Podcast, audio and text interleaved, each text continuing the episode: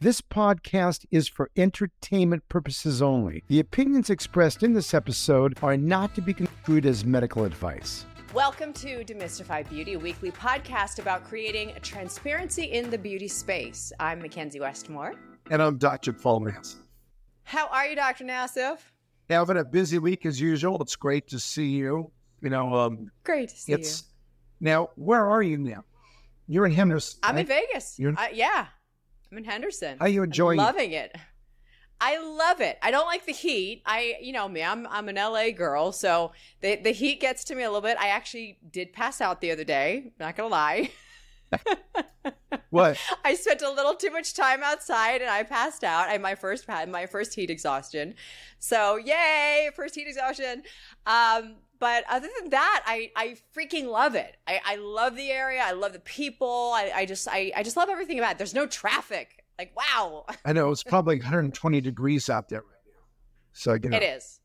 Yeah, a pool is a blessing.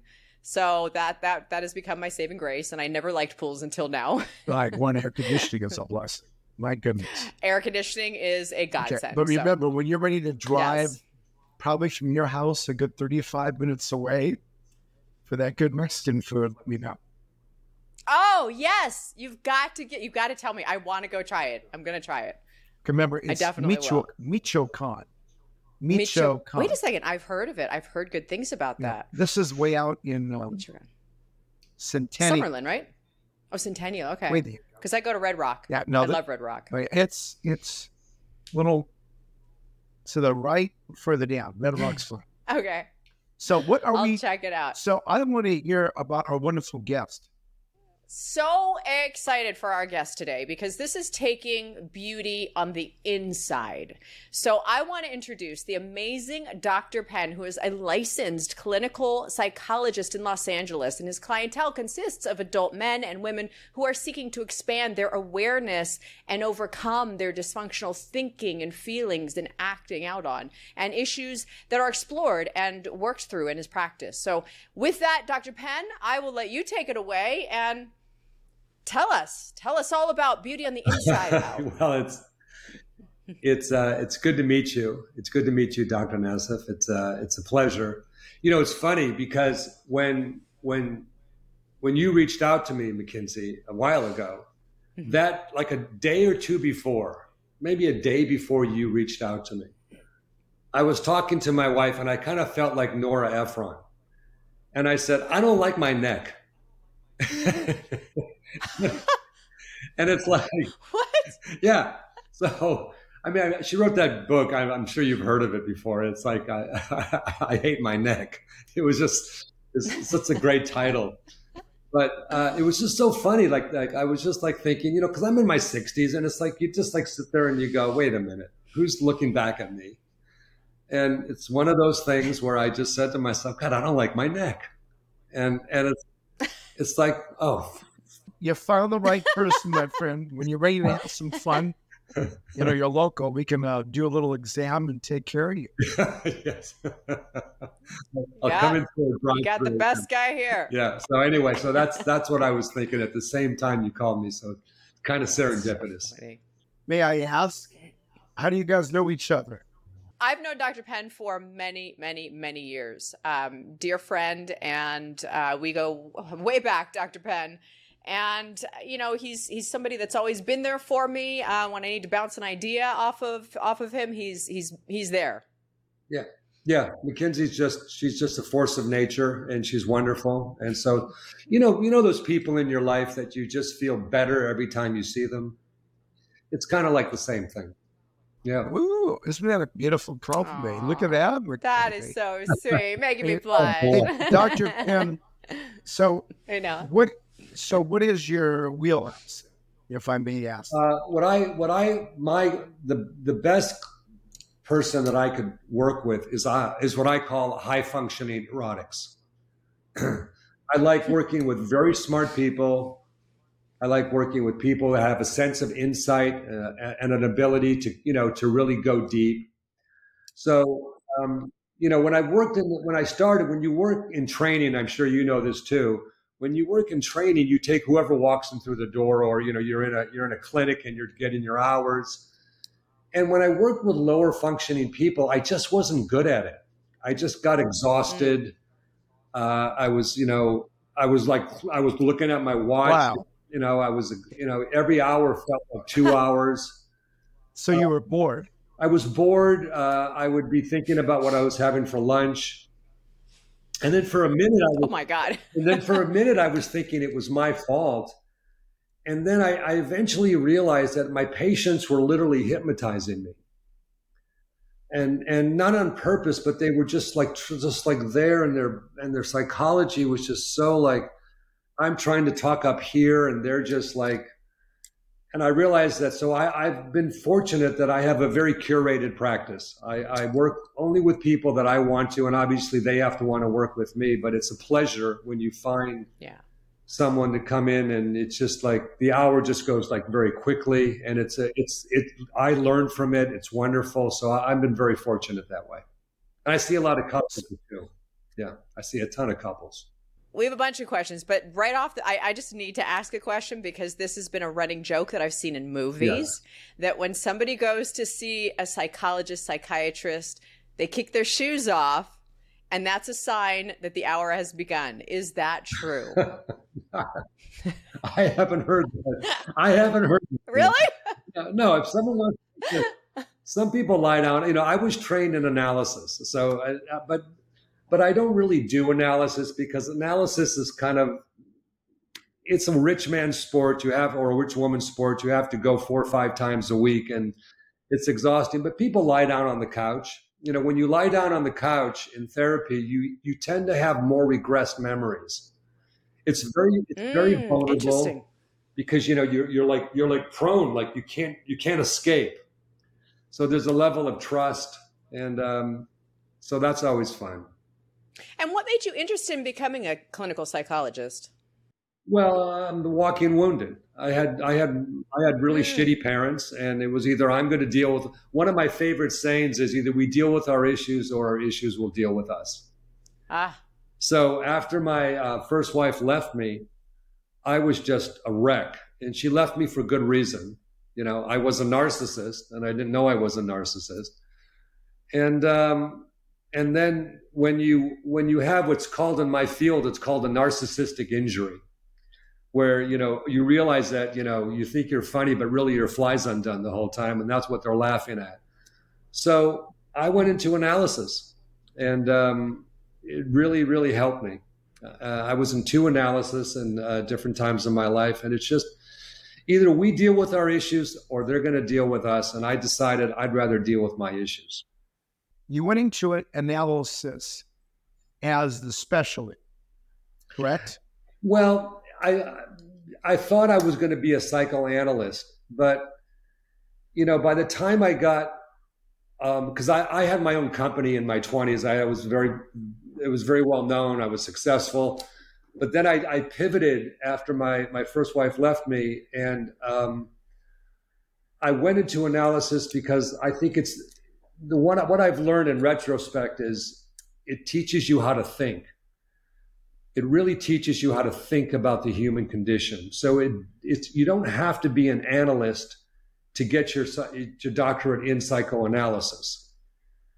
And then when you're like almost 40 and you've got your degree, then then if you want to be a psychoanalyst, you have to have a control patient for like 3 years.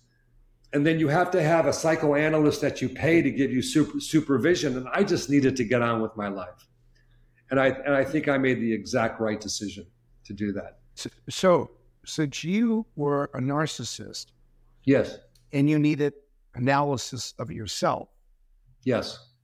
who did that for you? Were you able to do it yourself?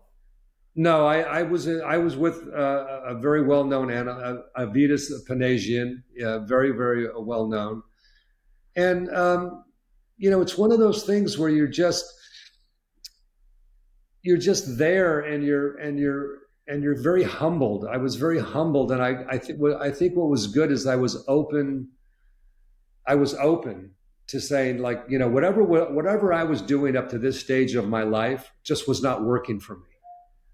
Like whatever was going on for me, and I I needed someone else's eyes that you could learn to trust to say I remember one of the things he said to me early on in my analysis. He goes, Gary, you're looking for a happiness. oh, wait a minute. Did you say high penis or happiness? Ha- happiness. happiness. so I thought that was really funny.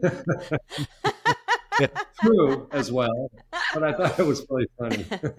that that is extreme. Yeah, I just I want to know what is it on, from you, Dr. Penn.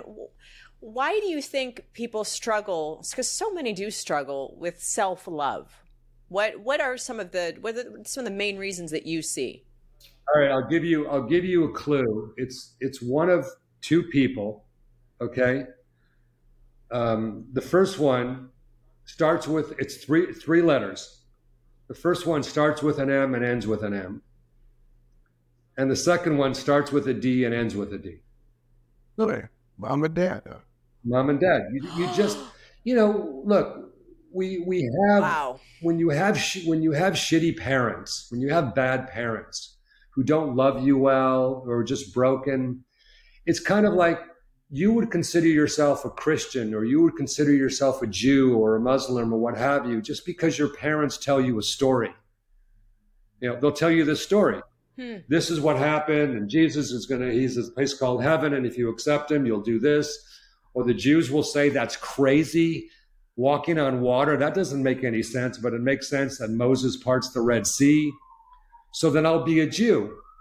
And if my parents tell me that I'm unlovable, that I'm not interesting to them, I'm going to feel like I'm unlovable. Or I'm going to feel that I'm worthless.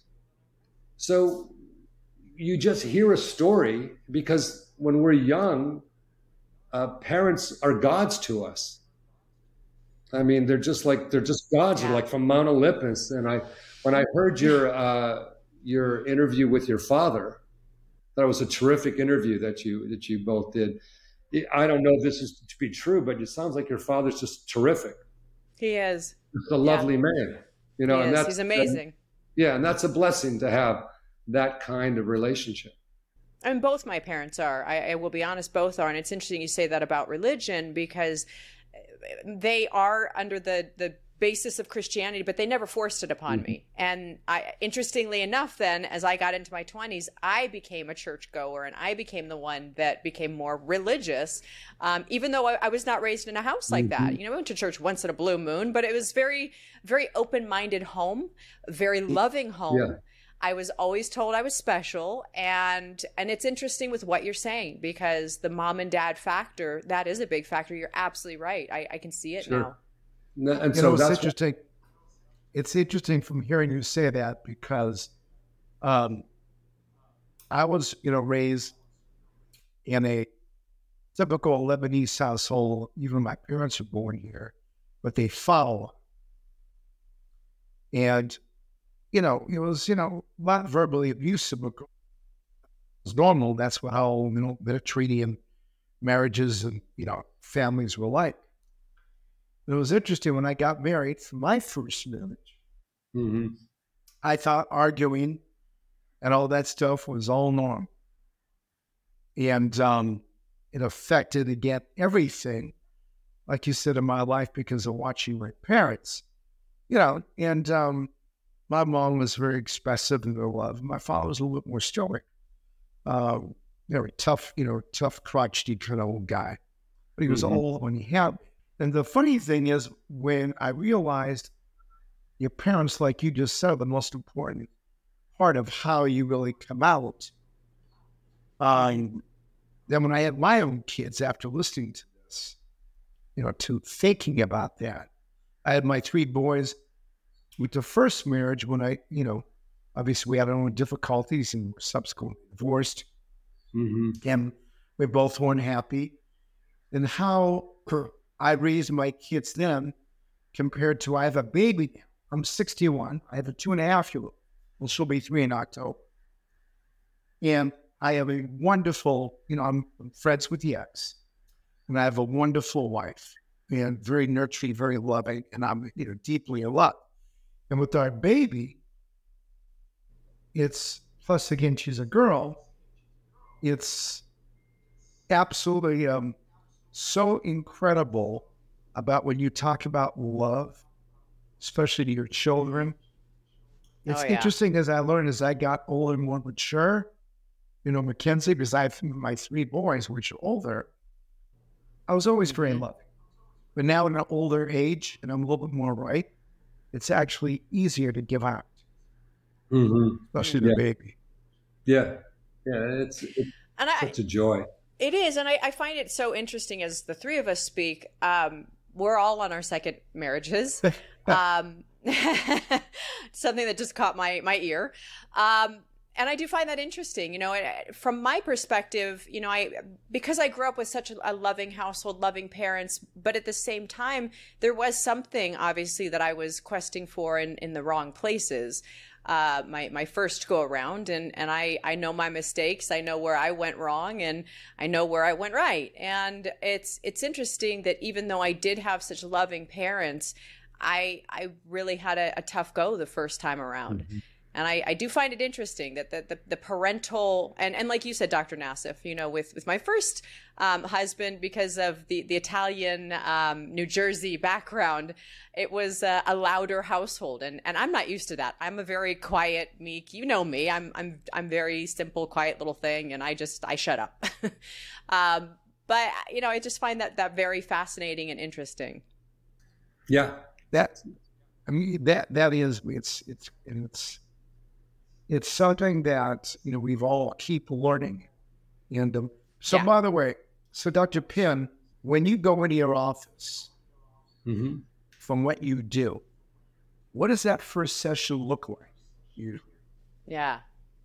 I'm always very hopeful. Like I, I'm, I'm, you know, I, I hear stories that are some of them are really horrific. You know, people mm-hmm. who've been incested and beat, and parents dying, and alcoholism, and bring you know just really horrible stuff. Not always. I mean, some most some people, whatever. It's like you know just middle of the road stuff.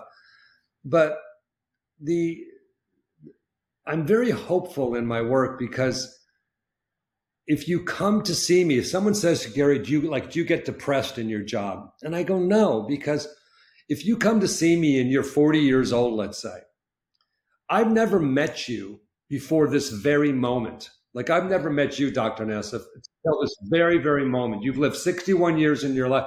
I have never met you. So I'm not taking responsibility for whatever happened to you, but I know that by you coming to see me, you will feel better. Your life will level up. Mhm. You'll start to deal with your issues instead of having your issues dealing with you. So I'm very hopeful, and um, I'm I'm I'm confident, but I'm also like grateful that someone comes to see me and they and they give me that trust. I mean, obviously, you may have I have a reputation, which is a good reputation, but you, you also have to earn it. You have to you have to give people something where they could say, "Oh, okay, that's important to me." And so that that is just it's it's really fun. It's challenging. I learn a lot.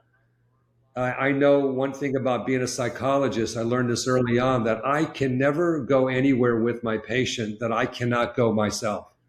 If I'm uncomfortable, let's say, with hating my father and you hate your father, I can't help you through that. Or if I have all this sexual shame and you want to be sexually free, it's going to be hard. It's, I'm not going to be able to really help you.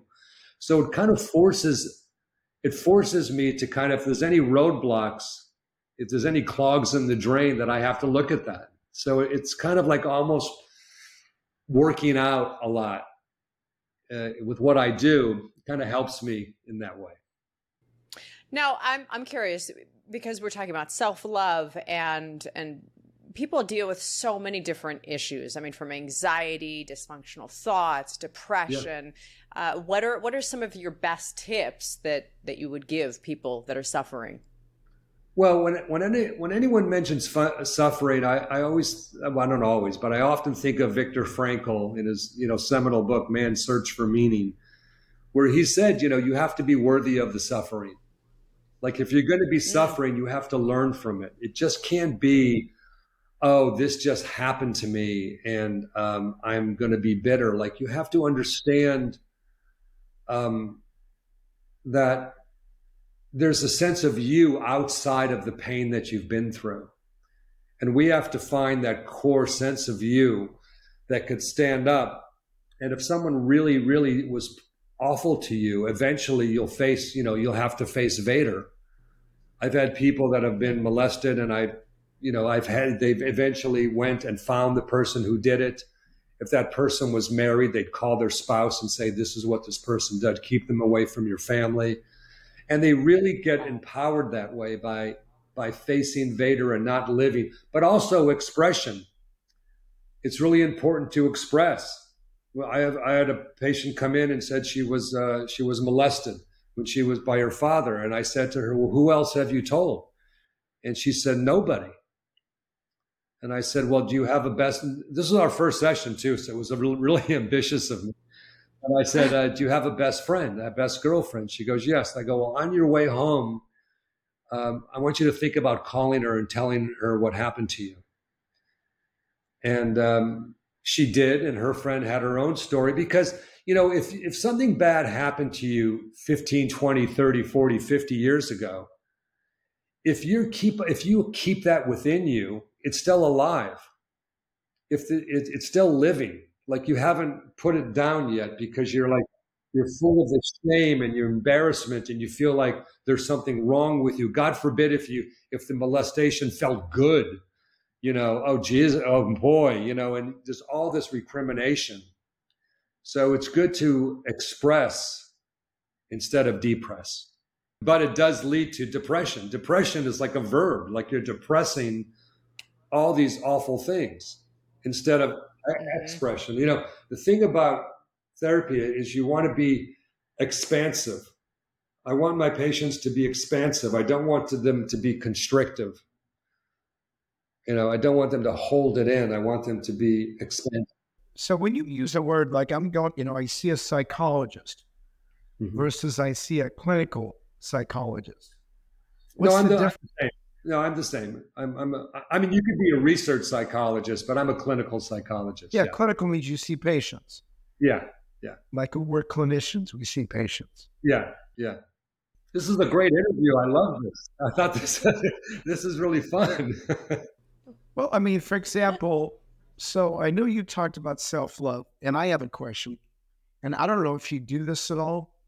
And I know we have a list of questions that we still we need to get through and all that. Mm-hmm. McKenzie drives that, but I have one question for you. So, and I don't think you do this, or maybe it's not what you want to do. I have a lot of patients that will come in, and I every patient gets a physical exam, history and physical from their own personal doctor. Mm-hmm. But what I do is if I feel that there may be a little bit of a personality disorder um, or a depression, um, basically a body dysmorphic disorder, anything like that. I have them get a psychologist versus or psychologist or psychiatrist workup to get them yep. approved for surgery. Sure. Right. Now, you don't do that, correct? Or you no. only deal with again the self love. Yeah, I, I, I I don't do that. No, uh, if if someone has a personality disorder, I usually don't work with them. That's mm. that's that's a very a tough hill to climb. Um, maybe I will. Maybe if someone's you know the thing about personality disorders is it's egocentric. Like they don't feel like they have a problem, right? Like if I'm mm. if I have paranoid personality disorder, it's an axis two, which means it's egocentric. Like I don't think I have a problem. I think you have a problem for not being as careful as I am. You know, if axis one is I don't want to be depressed. I don't want to be anxious, so I'm anxious to work on myself. But um, personality disorders can be really tough. I can understand why you why you uh, look out for that. That makes sense. Do you see people though that that um I mean maybe they do have body dysmorphic disorder um, and helping people through that, where maybe they end up in Dr. Nassif's office thinking that they're completely ugly, and he's probably looking at them going, "What are you talking about?" I mean, have you seen that in your office? I, I, I do. I, you know, I'm, I'm very like, um, if, if people um, want to work on themselves as far as um, uh, started working on their bodies and work, you know doing having some surgery. I, I, I think that usually that unless it's something like Dr. Nassif, what you're saying, like you have to be very careful when you're going to put the knife. I think that's very like okay, you know, let's you know let's talk about it a little bit. But I don't think it's like okay, we got to roll up our sleeves and see what's wrong with you. Correct. Like, you should just be really happy with the way you are. It's like no, I mean, I go out and yeah. spend a lot of money on a jacket or something, and I'm going. I feel better about myself. Like, is that as is that as vacuous as saying, you know, I don't like my neck? Um, no, I don't know. It's like almost. but you know, it's like it's not you know on the on the on the Mount Everest of um, of you know spiritual awakening but you know we we we i we have to start from where we are not at, not from where we want to be. And if it's a low impact thing and i want to get this done or someone wants to get this done you know when i when i when i was in my 20s or early th- my 30s and i started to lose my hair i didn't even know it but the world told me oh gary oh your your your, your wow. forehead's a little higher oh gee thank you oh, oh, Gary, you know, all of a sudden the world told me. It wasn't that I was like, you know, pacing back and forth, like, let me find out what's wrong with me. Like, I knew. I knew, or like, you know, I don't have great skin. So I was always like a little older, guessed a little older. And it's like, oh, Jesus, okay. So it wasn't that I thought that until the world told me that. So then you then you get it, and then is, is it reasonable to say, can I go to Dr. Nassif, get this taken care of, and move on with my life? Sure. Now, with that, on that same note of dealing with Dr. Nassif and the psycho- psychological standpoint, mm-hmm. you know, being that you are considered the leading expert in relationships and couples and in therapy, have you um, had patients where one gets plastic surgery or anything uh, physically changed about them and it's had a negative impact on the relationship? Sure. I mean you, you could imagine right? You, you, because look people you can do what you can do but people will, who they are in their core will get revealed you know as much as you know you could put as right. you know it just will get if, if i feel ugly on the inside um, you know, it's like it's really, really tough. But it, it depends. If if the relationship is strong, like so someone someone's not trying to prove something. Someone not someone's not trying to prove like I want other women, for example, to think that I'm like handsome and desirable. Like if if that's in my unconscious or if that's part of the equation, or my wife thinks, you know, I want, you know, I want other men to desire me or something. Um, that's lighting a fuse. Like you may say it's harmless, so I'm not going to act out, right. but it's the law of unintended consequences that you just have to be kind of, hmm. you got to have to be kind of careful of. I mean, McKenzie, that actually, I mean, this yeah, is very part deep. of my story. I mean, this is all very Yeah, it deep. is, and it's getting me a little emotional. I, am not going to lie. I, I got to tell you, I kind of noticed that. trying hard not to cry. Did you? Okay, yeah, yeah I'm trying hard not to yeah, cry. I kind of noticed that. I mean, listen. Uh, could you tell me why that hit you the way it did? I mean, it first started with uh, talking about my father. And as you could tell from the interview, I love my parents so much. And they're getting older I've moved and I'm I'm thrilled that I get to drive back tomorrow. I mean my son's having surgery, but I'm thrilled I get to drive back and see them.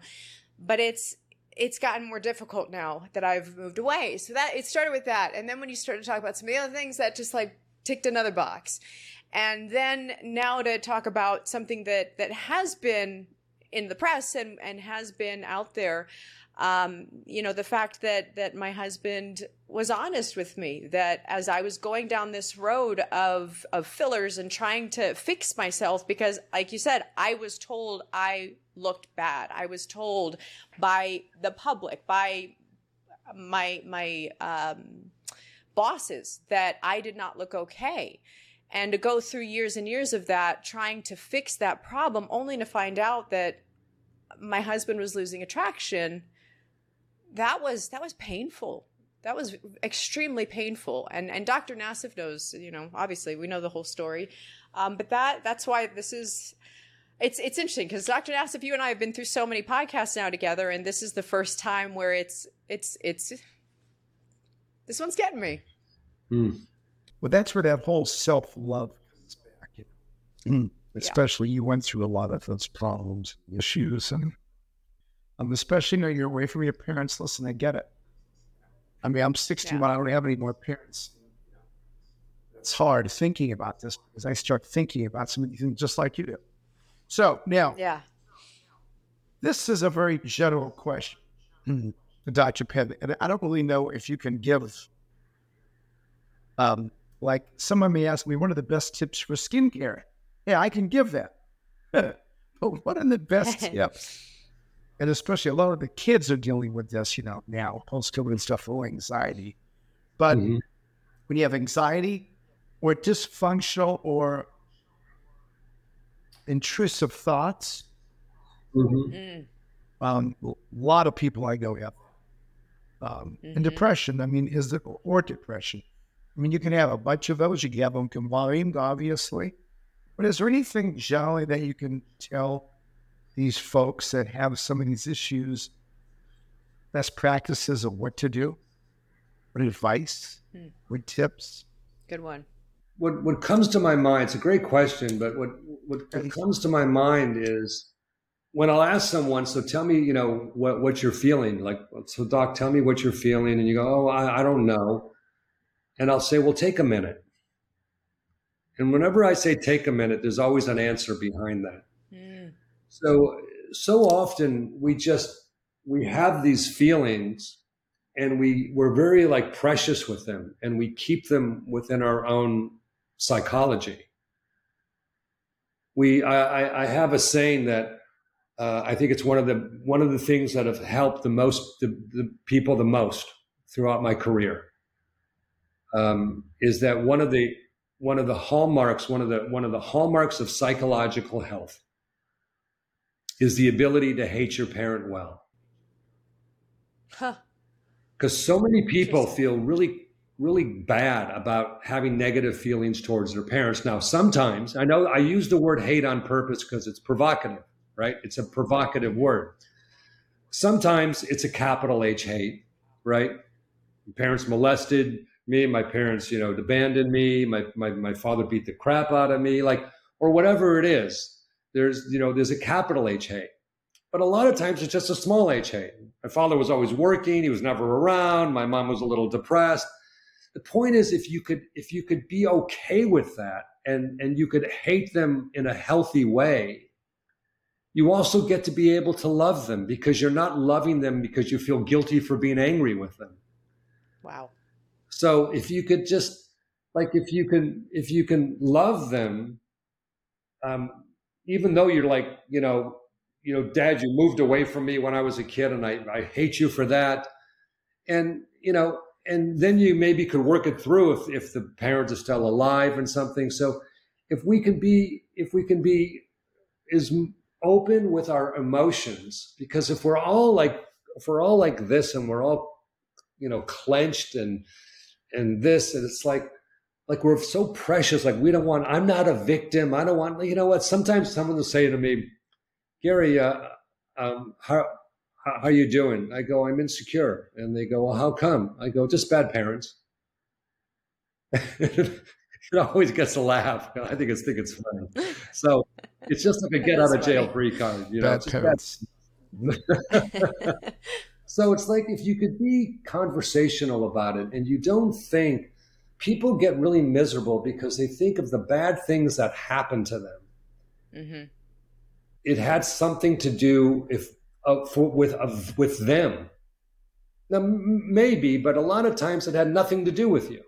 Well, you know, uh, I work with people who were um, adopted, and from the vajayjay to the new parent, they were just right there, right from the very beginning. They're taking here's, here's your child, right? So all the imprinting is with the new parents, to to the 40 years later 50 years later they will be thinking why wasn't i good why wasn't i good enough to be kept? Wow. It will be a core feeling of theirs. What was wrong with me that i was given away? And it's yeah. just it's heartbreaking. It's absolutely heartbreaking. It's just like oh like such it's such a shame. Just it's just it just breaks my heart when they say you know it's like okay so they obviously are told me or when they feel it's appropriate age that they were orphaned yeah. that way. Yeah, yeah. Well, let me ask you another question. You keep talking about the parents. Sure, it could be it could be neighbors. It could be it could be growing okay. up in a in a war. But, but but let's say parents. The question is, I mean, listen, I didn't have the best upbringing with my parents. They loved me, mm-hmm. but it wasn't great. Very mm-hmm. dysfunctional family.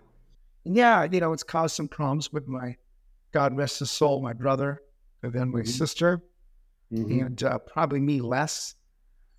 But when can you actually put on your big boy pants, big girl pants, or big non-binary pants, and deal with some of that yourself and say, okay, you know, how much of this really is me? Yes, oh, they yes. screwed me up, but hey, I got to take some responsibility. Right. Well, you're you're absolutely right. But this, you know, doing what I'm suggesting is actually taking responsibility because it's not easy to be angry or to hate your parents. And it doesn't, it could be, it doesn't have to be parents per se, but it's like what I'm saying is that's part of the process. And it's not like just because I had bad parents that I get, uh, I get a free pass you have to go into therapy you have to work it through it you have to understand your own situations like what you were taught like if i if i grew grew up in a home like in the deep south and i was a racist there's a world that exists where i'm like you know 30 years old and say you know what? I'm not going to be a racist anymore. I think that's silly. I'm not going to do that. Like we have that opportunity to become a free thinker the, one of the one of the one of the north stars of my work is I want you to be a free thinker. I want you to think about all the all the things that you take for granted, like all the things you take for granted. Like you know, in the is just just just become conscious. Try to become conscious and a free thinker. But you're absolutely right, doctor. That at the end of the day, we have to wake up and we have to be our our best selves and to and to lean on well this and this and this. And it's really perceptive of you because i'm thinking i'm glad you actually said it because it's very informative but when when we deal with it then it doesn't it, it, it dissipates. It's not it's not like there all the time. It's like like it dissipates because we we've dealt with it and it's settled business. It's part of my, it's part of our history, but it's not activated. When we don't deal with it, it tends to activate itself. So that leads to part two for myself. And listen, you know, we have a list of questions, but quite honestly, I mean, we're kind of going down this wonderful rabbit hole. so you have someone who is a self loather. Sure. Hmm how do you get them to like yourself, like themselves? Is it years of therapy, exercises, hypnotherapy? Oh. I mean, what the heck? Yeah, that's a good question. Well, well, look, not not liking yourself, and it depends to the degree. Some people, it's hard to help them, but it, it is. It's tough. But if someone's not liking themselves, again, it's it's because somehow the world has told them that. Sometimes the world has told them that. Now, it also could be when I was, you know, when I was young, when I was like um, in my like teens or something, I, I was just a bad kid. I, I I just was so insecure that the only way I felt good is to put other people down. It was just really bad. So there there are things that we can do to you know how to win friends and influence people, how to learn uh, how to how to like fake it till you make it I've had people that are were so unable just to be fluid with their thinking or, or, or with their conversing with people. I would have them join Second City. I would have them join um, uh, improv groups and to go take classes. and to learn how just to say, you know, just to go with the supposition and shamelessly. Just, I, I was talking to a new patient the other day, and I, I, I recommended that she goes to improv, and it was terrifying to her.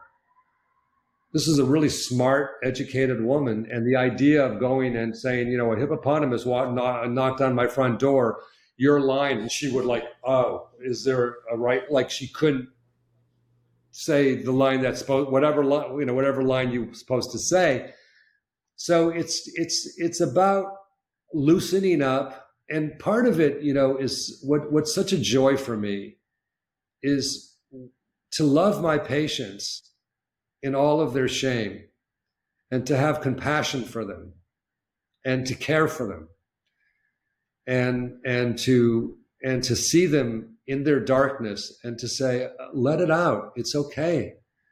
And when you get to be a doctor, you get to be someone who's well known, uh, and you're able to say that, it, it it's healing sometimes.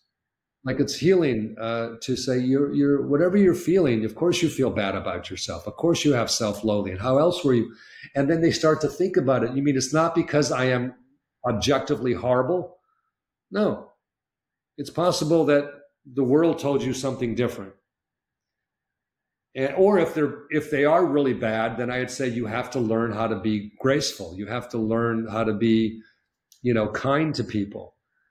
And that that would be something like you can't sit there and say, "Hey, Fatso, how you doing?" And then the person punches you in the nose. It's like, why did he do that, or why did she do that? Like, no, you have to you have to learn how to be kind. Uh, and it's you know it's something that I've learned. I've been very I've been you know it's one of the gifts of, of being married to a wonderful woman. It's like I my my kindness factor is just gone up exponentially. It's just like oh mm. oh uh, look what I was missing all these years. This, I gotta tell you, I don't know. You know, we never even got this into it. Can we we have to set part two of this if you have time, yeah. Doctor. Yeah. I'll tell you this. We never we never even got to our questions. I got it. You, yeah. you actually read my mind because this this is like this is like you know having like you know so much fun for an hour. Like you know when you have you meet someone and it's just the hour goes by. I was thinking I don't want this to end. So absolutely. So um, thank you, Dr. Penn. It's been it's been a pleasure. So I'll I'll just wait to hear from you. All right, we're going to definitely do part two. And I know everybody's on a time crunch, but I want to make sure that everybody knows how to reach you. I want everybody to know about your amazing book because I've read it several times over. Uh, my, so well, please. I'm actually writing my second book right now, but, but, yes. My, but my, uh, my first book is I Can't Believe My Life Has Come to This. Amazing book. Dr. Nassif. That sounds like a movie. Amazing. I can't believe my life has come to this. So good. It's so you know, good. I, I figured I figured back in the day when they had bookstores, if I was looking at the self help book, that title would speak to me. Um, oh yeah. And my and, and my website is drgarypenn.com. And how do you get that awesome. book? Is it Amazon, Amazon or where do you get Amazon the book? get it to. Yeah, it's a fun book. It's it's really Dr. Nassif. I can't say enough amazing things about it. It's so good. It stays in my handbag actually. well, wow. listen, it's a pleasure meeting you. We look forward to part two. Very good. And um, thank you, Dr. Penn. And you listen. You take care of yourself. And um, uh, you know our closing statements always are. Uh, McKenzie, how do people find you? Pretty much all handles of social media at M Westmore. Dr. Nassif. Dr. Paul Nassif, Dr. Paul Nassif. Look at that. That's the way. And as always, everybody, please send your questions in. We love those questions. If you have questions for um, Dr. Penn, Dr. Nassif, myself, please send them in. Um, hit us up on uh, Demystify Beauty on Instagram or on YouTube. And until next time, thank you, gentlemen. Thank you. Thank you. Thank you for listening to Demystify Beauty, produced by Gotham Production Studios. If you have any questions for future episodes, please don't hesitate to reach out to us on Instagram at demystifybeauty or email us at demystifybeauty at gmail.com. And don't forget to subscribe, rate, and review the show. See you next time.